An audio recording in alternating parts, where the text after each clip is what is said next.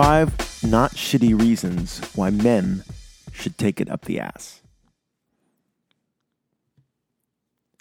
My dad is in his mid 60s, and the rate at which his friends are getting prostate cancer is staggering.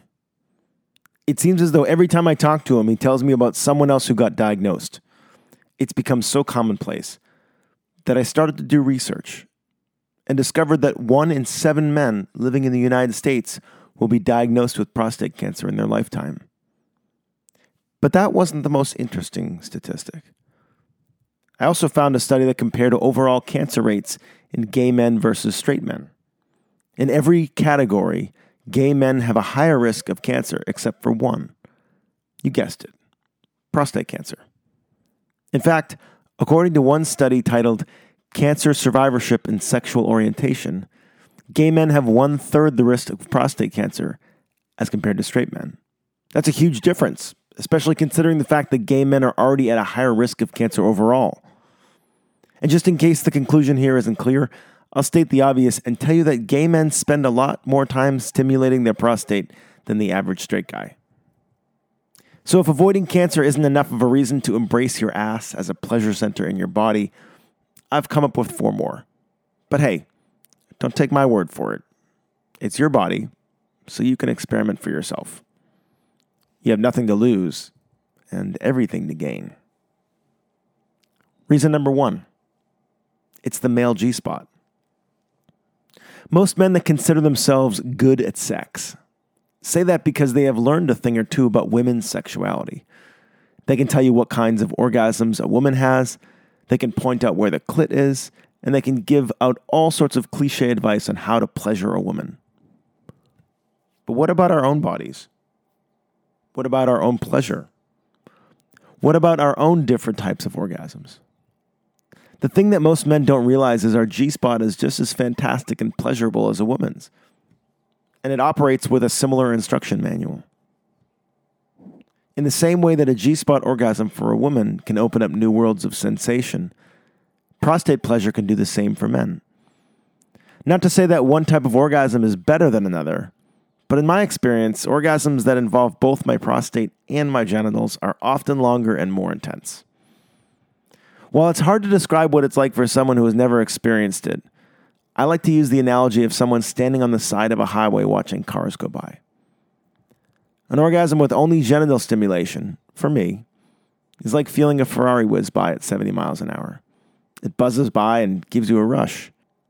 An orgasm with prostate and genital stimulation is like standing in the same location, but instead of a Ferrari whizzing by, it's an 18 wheeler Mack truck. Maybe huge amounts of sexual pleasure isn't your thing. But if it is, I would hate for you to go through life only experiencing one type of orgasm.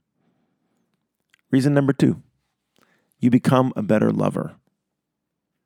There's no way to truly understand what it's like to be penetrated until you've experienced it. We all want to be sensitive to our lover's needs, but because most straight men only know what it's like to be the penetrator, their understanding of a woman's needs is theoretical at best. When a man actually experiences that, everything changes. He understands what a woman needs, but not just on an agreement level, on an experiential one as well. It was actually quite vulnerable for me when I began playing this role because I like to be the kind of person who, quote, doesn't need anything. And here I was with this laundry list of what I needed before being entered. All of a sudden, I really cared about the lighting in the room, the temperature being a few degrees too cold, the type of sheets in the bed, and lots of things that never used to bother me. I started to really have an appreciation for what women go through and the kind of courage and self awareness it takes to be penetrated especially by a man who isn't as sensitive as she would like him to be. Add to that any trauma she may have had from sexual experiences in her past, and it's amazing women show up like they do at all. Hats off to you, ladies. Reason number three it won't make you gay. Most straight men in the United States are constantly posturing themselves so they aren't seen as gay. It's ridiculous, but it's true. I did it for many years.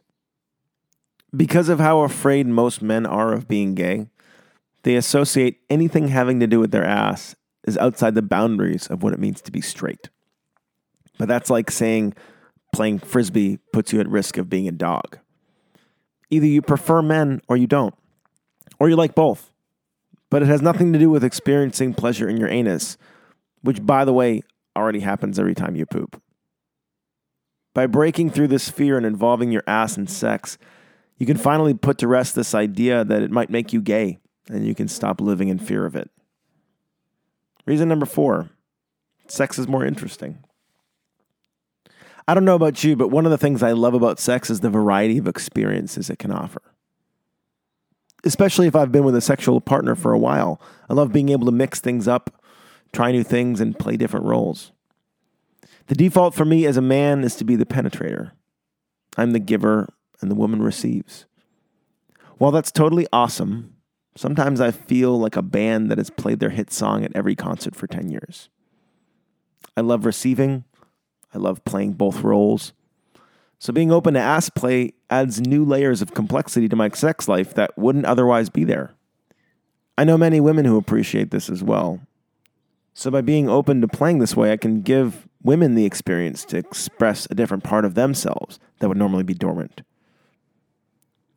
So, if lowering your risk of cancer, experiencing a G spot orgasm, being a better lover, and adding variety and excitement to your sex life has piqued your interest, then you may want to begin exploring this for yourself.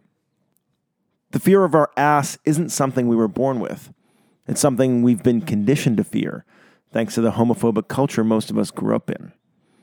Outside of the United States and a few other uber religious countries, men don't have the same kind of hangups about their ass being touched.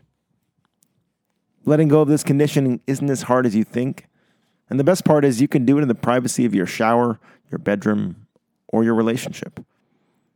When most guys who haven't experienced this hear about it for the first time, they imagine sticking some huge object up their ass, but that's insane. Start with awareness. Let yourself explore without agenda. Become more tuned into that part of your body.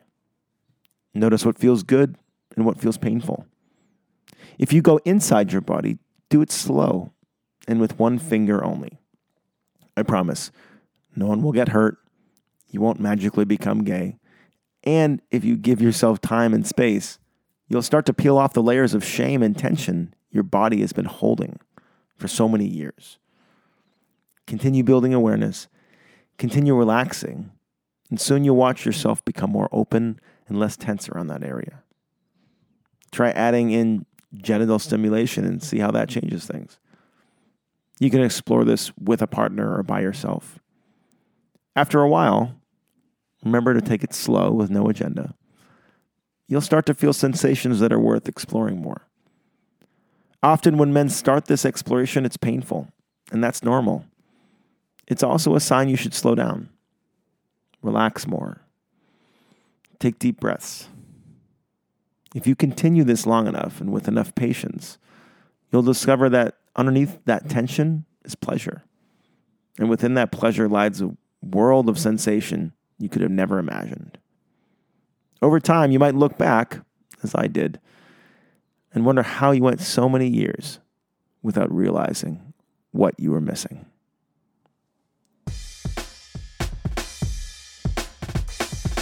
This has been five not shitty reasons men should take it up the ass. Written and read by Dave Buddha. For deeper reading and research, I recommend Charlie Glickman's book. It's called The Ultimate Guide to Prostate Pleasure. It's easy to understand. Charlie's a fantastic writer and a really wonderful sex educator.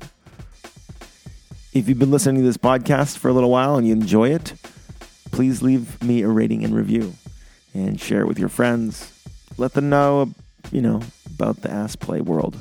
And if you're into this and this article resonated with you, you can always reach me, uh, dave at buddhism.com. See you next week.